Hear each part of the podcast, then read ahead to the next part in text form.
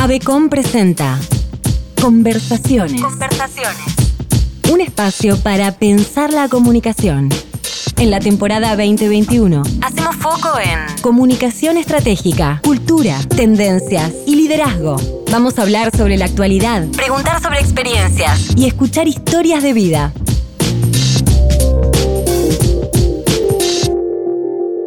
Esto es Conversaciones, Conversaciones. temporada 2021, episodio 5. Hablemos de datos. Analítica en la gestión de personas y cultura. Entrevista a Ramiro Blasquez, Country Manager en Fonder Heide para Chile y Brasil y experto en People Analytics.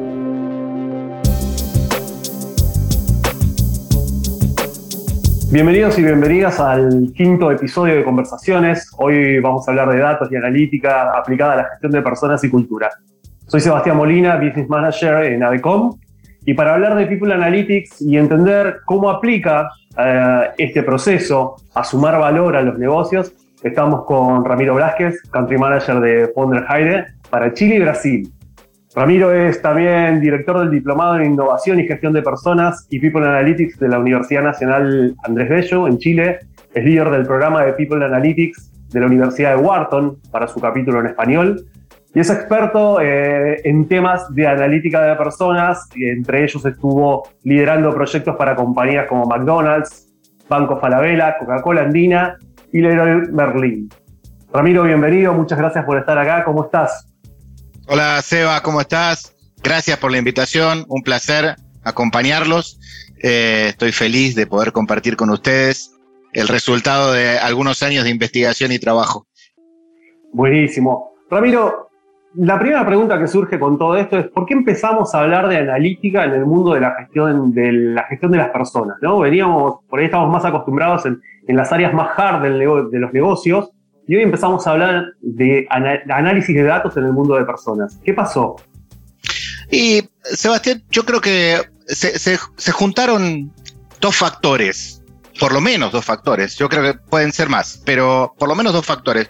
Uno es la evolución tecnológica y la disponibilidad de cada vez más datos, cada vez más tecnología o más digitalización que ofrece, claro, un volumen de datos cada vez más disponible, tecnologías que permiten procesarlos con mayor facilidad y a la vez también fue madurando en el ecosistema directivo de las empresas con una mirada de negocio, eh, el, deseo y el pedido de parte del negocio de empezar a mostrar el grado de impacto o el retorno que tienen para el negocio algunas iniciativas de recursos humanos.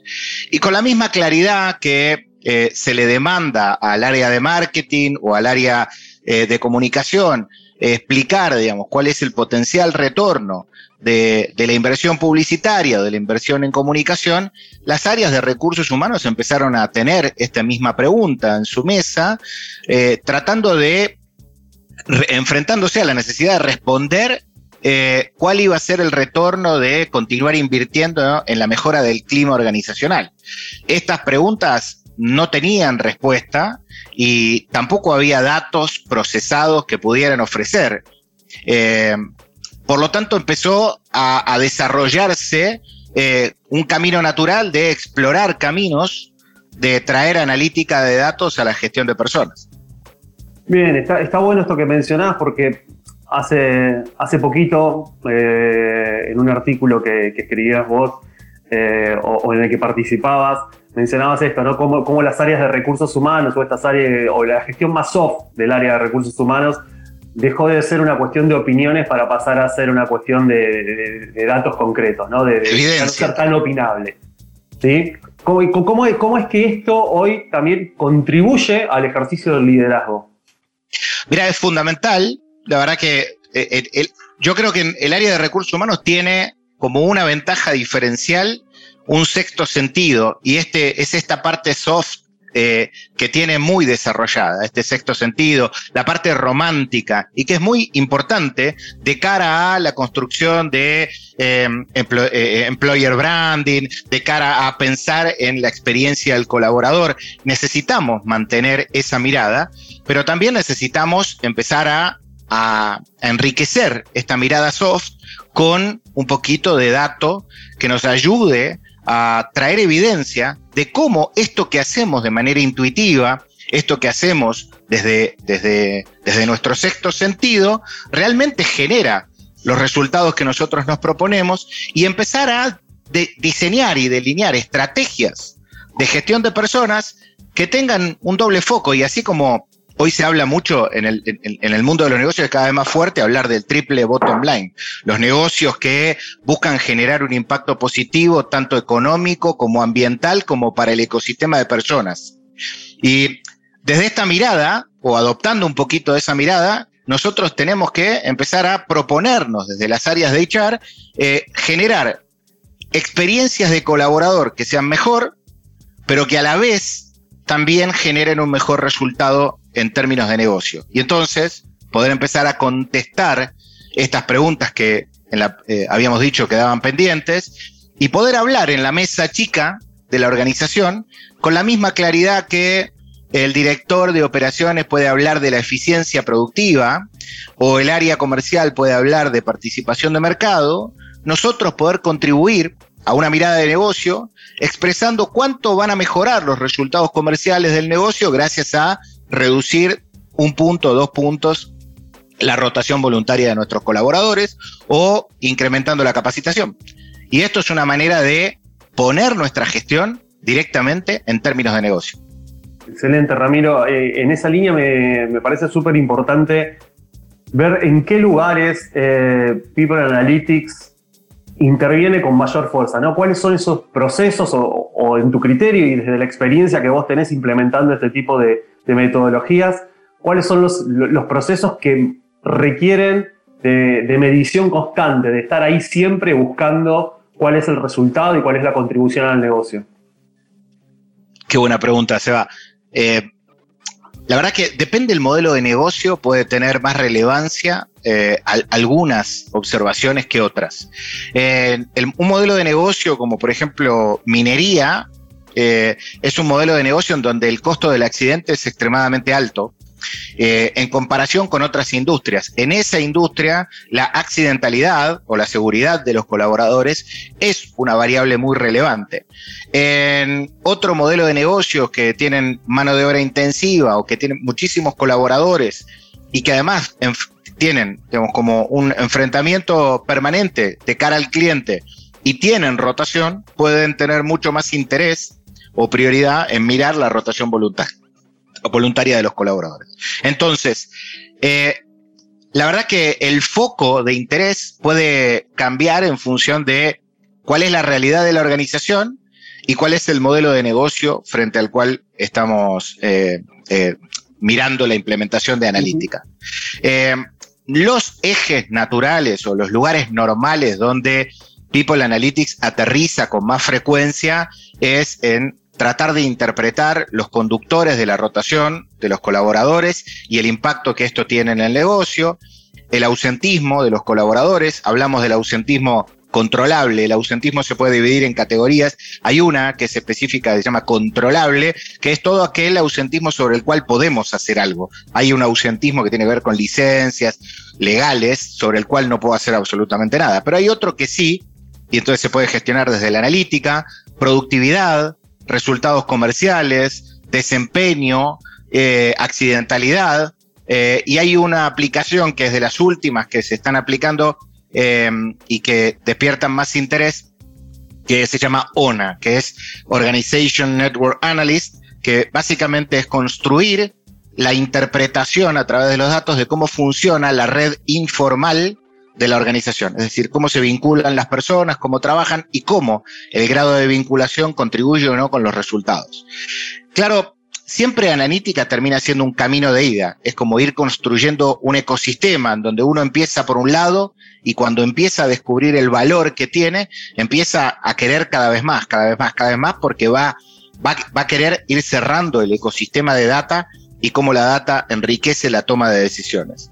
Y por supuesto, esto muchas veces se habla desde eh, cómo lo aplico como si fuera un software o como si fuera una solución tecnológica que la compré, la instalé, la ejecuté y ya está. Esto de fondo, eh, uno puede querer implementarlo en cualquiera de los ejes que yo te acabo de enumerar.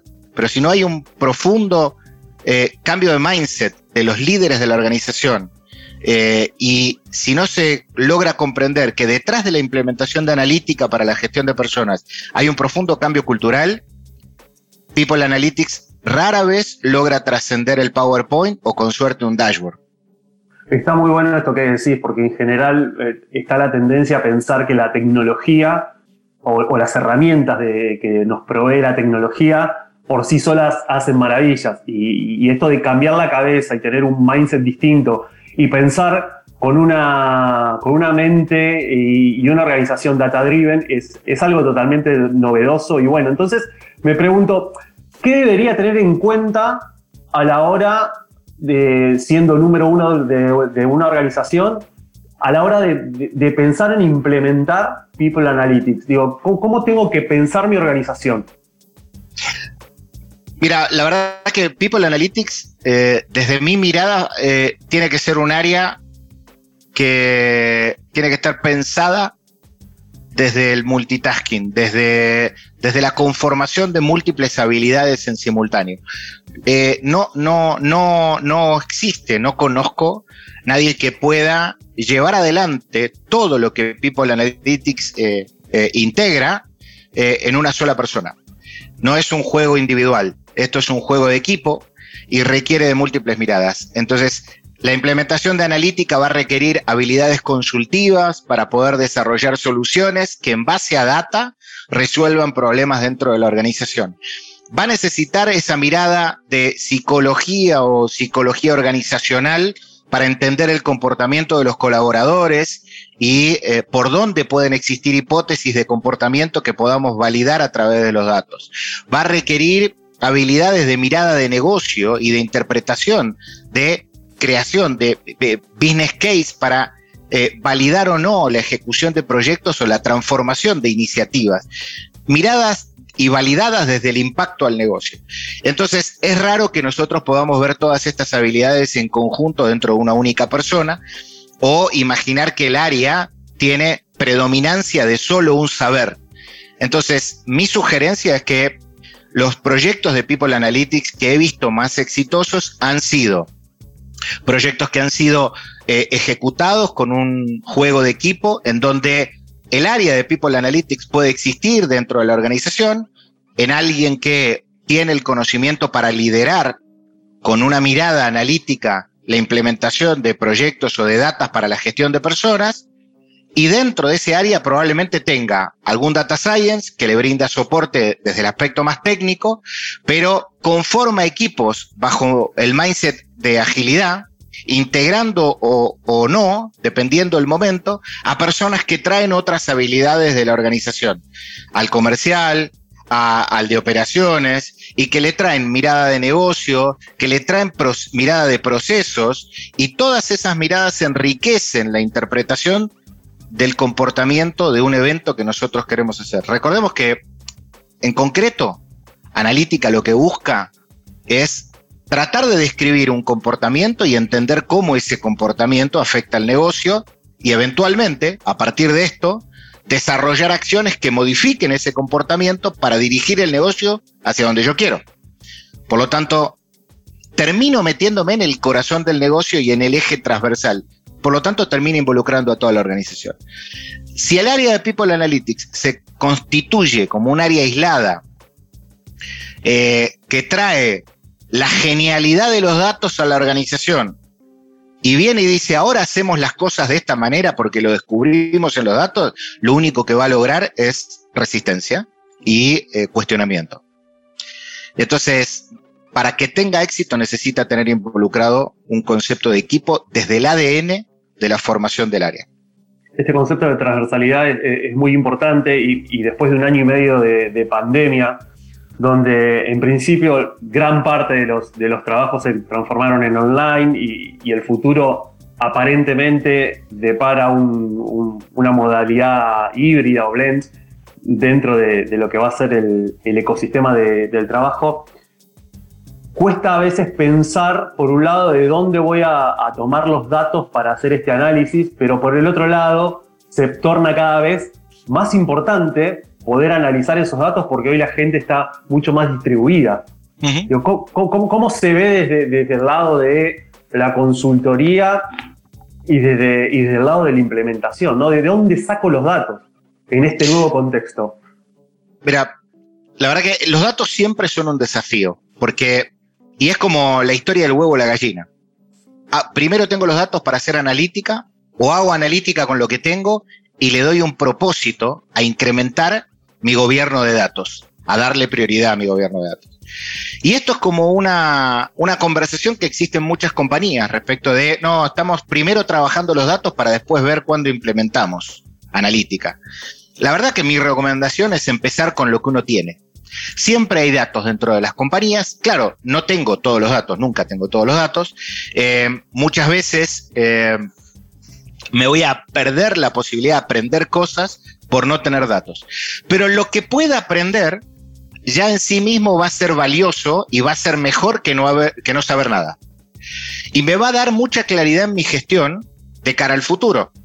Pero sobre todo, le empieza a mostrar a la organización la importancia de gestionar a través de la evidencia de los datos, enriquecer la toma de decisión con la evidencia de los datos y le da un propósito a la importancia de seguir mejorando la recopilación de data. Voy a tratar de aterrizarte con un ejemplo.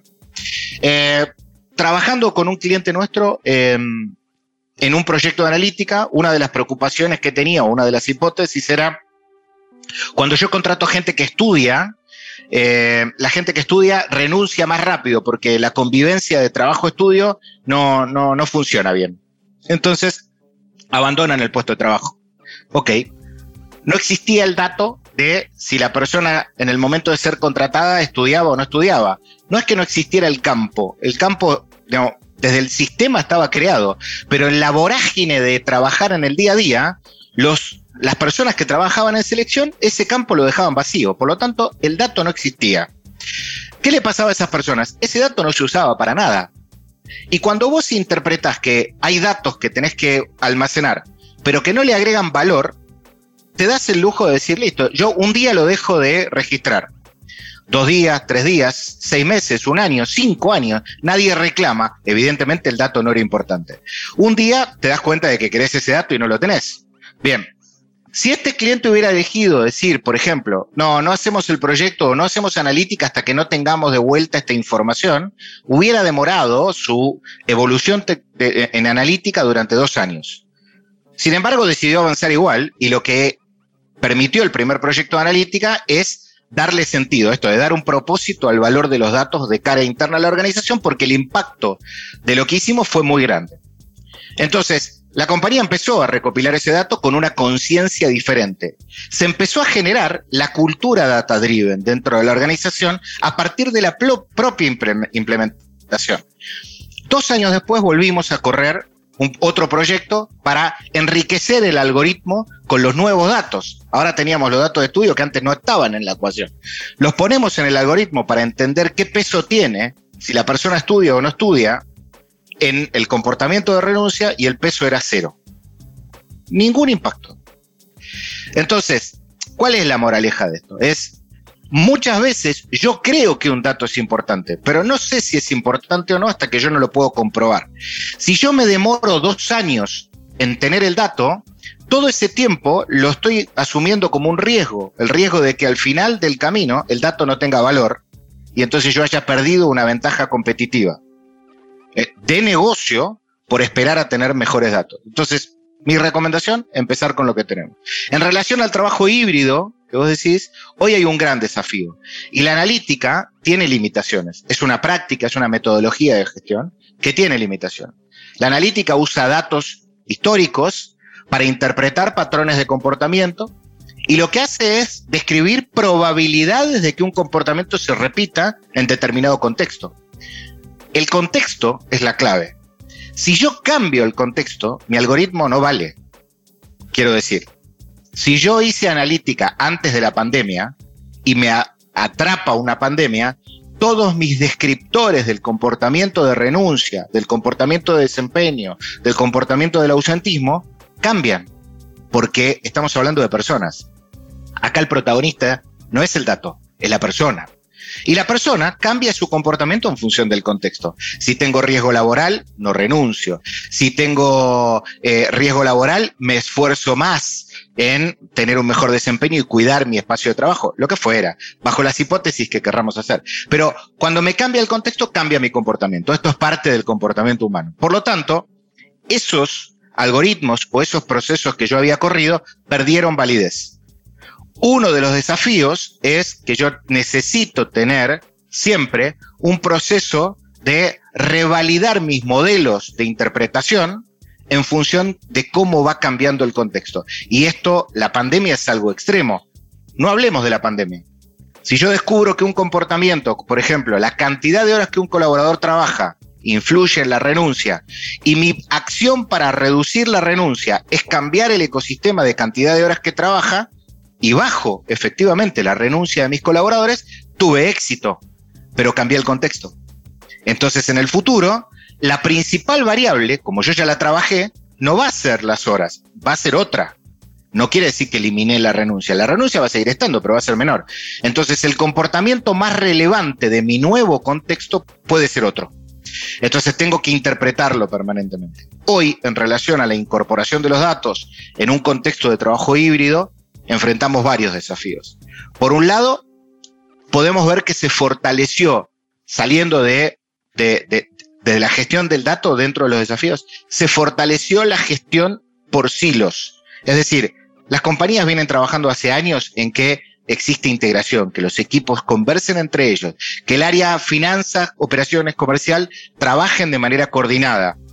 Pero la pandemia nos dispersó a todos, nos sentó adelante una computadora y nos eliminó un montón de aspectos que hacían a la construcción de cultura e integración. La charla de pasillo, el cafecito a la mañana, el almuerzo improvisado en el bar de la esquina cuando salíamos a comer y nos tocaba el horario del almuerzo, y en donde se construyen grandes cosas, la confianza, el diálogo y el conocimiento del otro en términos de cómo se llaman tus hijos, Sebastián, cómo se llaman mis hijos, a qué escuela van, qué problemas enfrento. Todo eso se evaporó.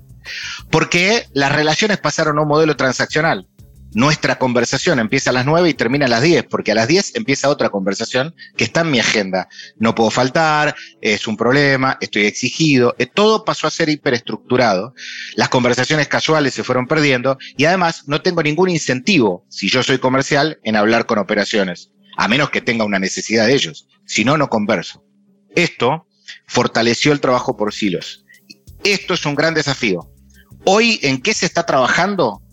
desde los datos, hay un montón de datos que ya no se pueden registrar en el trabajo remoto. Todo lo que tiene que ver con trabajo de operación se sigue registrando igual porque las plantas productivas siguen trabajando. Pero todo lo que tiene que ver con oficinas, banca, call center, todas esas cosas que se dispersaron, tienen hoy otros desafíos. Aparecieron nuevos sistemas. De hecho, hoy hay incluso en algunos casos más data que antes. ¿Por qué? Porque para que trabajes de tu casa te tuve que poner sistemas y los sistemas me ofrecieron datos que antes yo no tenía. Entonces tengo más data. Te hago, una, interrupción porque me parece interesante esto que estás diciendo sobre la cultura y cómo, cómo pasamos de, un modelo donde teníamos que trabajar cada vez más integrados a un modelo de mayor trabajo en silos. Creo que ahí, haciendo un doble clic, esto que comentaba sobre, sobre ONA, sobre el análisis de las redes conversacionales dentro de, una organización, empieza a cobrar mayor relevancia, ¿no? Porque empieza a, darte la pauta de cómo se construye la cultura y cómo se reproduce la cultura dentro de la organización. Totalmente, totalmente, Sebastián. Y ese es el punto que hoy empieza a tener más relevancia desde la mirada analítica. Y hay una ventaja adicional. La mayoría de las aplicaciones de analítica requieren nóminas grandes, porque tienen una base estadística. Y la estadística requiere de grandes volúmenes de números. ¿no? Ahora, ONA es una de las pocas aplicaciones que uno puede hacer con analítica, incluso para organizaciones pequeñas. Porque el foco de ONA está en interpretar cómo se relacionan las personas y sobre todo poder descubrir estas cosas que está diciendo. ¿Se relacionan realmente el área comercial con el área de operaciones? ¿De qué manera? ¿Se, hay alguien que lo tengo aislado de la organización? ¿Cómo hago el onboarding de un colaborador que contraté en pandemia? ¿cómo lo relaciono? ¿Cómo le transmito la cultura si no lo vamos a ver físicamente y no va a estar en una oficina? Tenemos esos desafíos. ONA permite interpretar esto, permite interpretar cómo la interacción de ciertos equipos eleva la productividad o no, a quién puedo perder, quién es el que ocupa ese rol predominante que es un influencer dentro de la organización, quién es el puente, el, e, ese, esa persona que es la clave para que la información llegue de un área a la otra. Y entonces, ¿cómo construyo o, un cuadro de reemplazo o eh, cómo le aliviano la vida? Porque esa persona, evidentemente, quizá la está pasando mal, está hiperdemandada y por ser ese nexo único entre dos áreas importantes de la compañía, todo eso no lo vemos en el organigrama, porque la gente no se comporta como en el organigrama. Y lo lindo de esto es que se construye con muchos datos que la compañía ya tiene, que es las plataformas que están disponibles para comunicación interna. Entonces, ¿cómo construir zona? Usando la data de no contenido, sino el, log, es decir, el pin de un correo que sale de Ramiro hacia Sebastián. Y si Sebastián responde o no responde, no importa el contenido, importa si Sebastián responde o no responde. Importa si Ramiro le marca agenda a Sebastián y si Sebastián la acepta o la rechaza. Importa eh, el diálogo a través de canales paralelos como puede ser eh, Hangout o herramientas de comunicación eh, instantánea, que no sea correo todo eso se puede integrar para la interpretación de una red informal. Es un gran análisis el que se puede hacer con ONA, creo que también da para, para otro episodio. Por lo pronto, Ramiro, muchísimas gracias, la verdad que es súper interesante escucharte eh, y, comprender qué es lo que se viene dentro de, de, las organizaciones, ¿no? ¿Qué es lo que se viene en el sentido de qué cosas están agregando valor hoy que antes estaban en el plano de lo soft o a lo que hoy todavía denominamos soft, pero que en realidad hoy podemos empezar a demostrar realmente cuál es la contribución al negocio que hacen y sobre todo de qué manera eh, agregan valor a, la cotidianeidad de la gente que trabaja en las organizaciones, ¿no? Porque como bien decías vos, trabajás sobre comportamientos y los comportamientos es lo que hace a, tu día a día. No es, una, no es una evaluación de desempeño que se toma una vez al, al mes, al, al año, perdón. Tal cual. Tal cual, Sebastián. Invito a todos los que nos escuchan en Latinoamérica a, eh, a explorar, aprender y profundizar el conocimiento. Hoy cada vez hay más oferta académica eh, disponible. Hay oferta en Argentina, hay oferta en México, hay oferta en Perú, hay oferta en Chile, hay oferta en España. La verdad que cada vez más oferta en español, con lo cual los invito a todos los que nos escuchen a explorar estas alternativas, solo se van a enriquecer. Excelente, muchísimas gracias Ramiro. Pasó Ramiro Braqués por aquí por Conversaciones, el podcast de ADECOM. Es un placer haberte tenido como invitado. También síganlo a Ramiro en, sus redes, en LinkedIn, postea cosas interesantes y van a poder saber un poco más de su trayectoria. Así que a todos los que nos están escuchando, muchas gracias por acompañarnos. Si es la primera vez que nos estás escuchando, podés seguir nuestros episodios en Spotify, en nuestro canal. Tenemos la temporada 2021 recién estrenada y también pueden seguirnos en nuestras redes sociales, LinkedIn, Instagram, Twitter. Nos encuentran como AVECOM. Los esperamos en el próximo capítulo. Muchísimas gracias a todos. Ramiro, excelente. Gracias por la invitación. Adiós. Adiós. Conversaciones. Conversaciones. Temporada 2021. Episodio 5.